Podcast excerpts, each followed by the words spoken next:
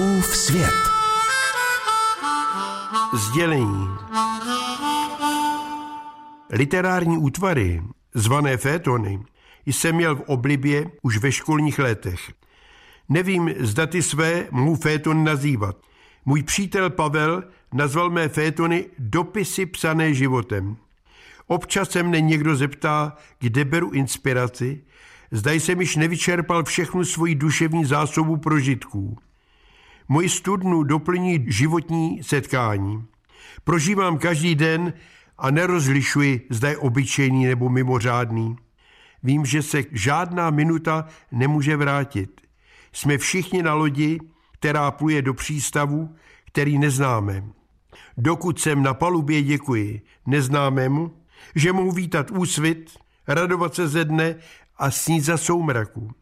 Život je neopakovatelným kinem, ve kterém hrajeme my, všechna boží stvoření, své malé role. Jeden den se raduji, promím sobě i jiným nálady euforii i smutků. Jsme každý jiný a přesto nás spojuje společný osud. Jsme zranitelní jako křehký skleněný džbán. Každé hořké slovo nás zabolí. Přichází nenápadně stáří a mladá pícha se ztrácí jako dým.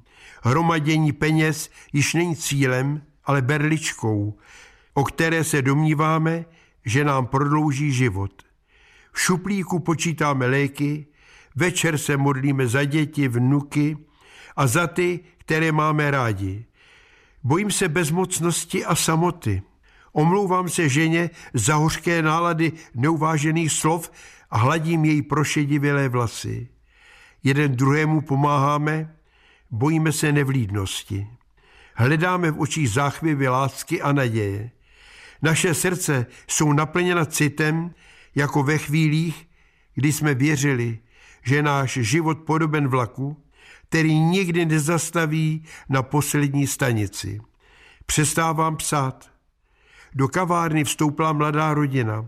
Všichni pozdravili a malá holčička se na mne zadívala. Maminko, ten pán má delší vlasy než já, ukázala na mne. Štěpánko, to se nemá říkat, omlouvala svou dceru maminka. Usmál jsem se. Štěpánko, ty máš kratší vlasy než já, ale budeš mít delší život. Štěpánka řekla jakoby zamyšleně, pane, já budu mít také jednou dlouhé vlasy. Tiše jsem přikývl. Fouskův svět.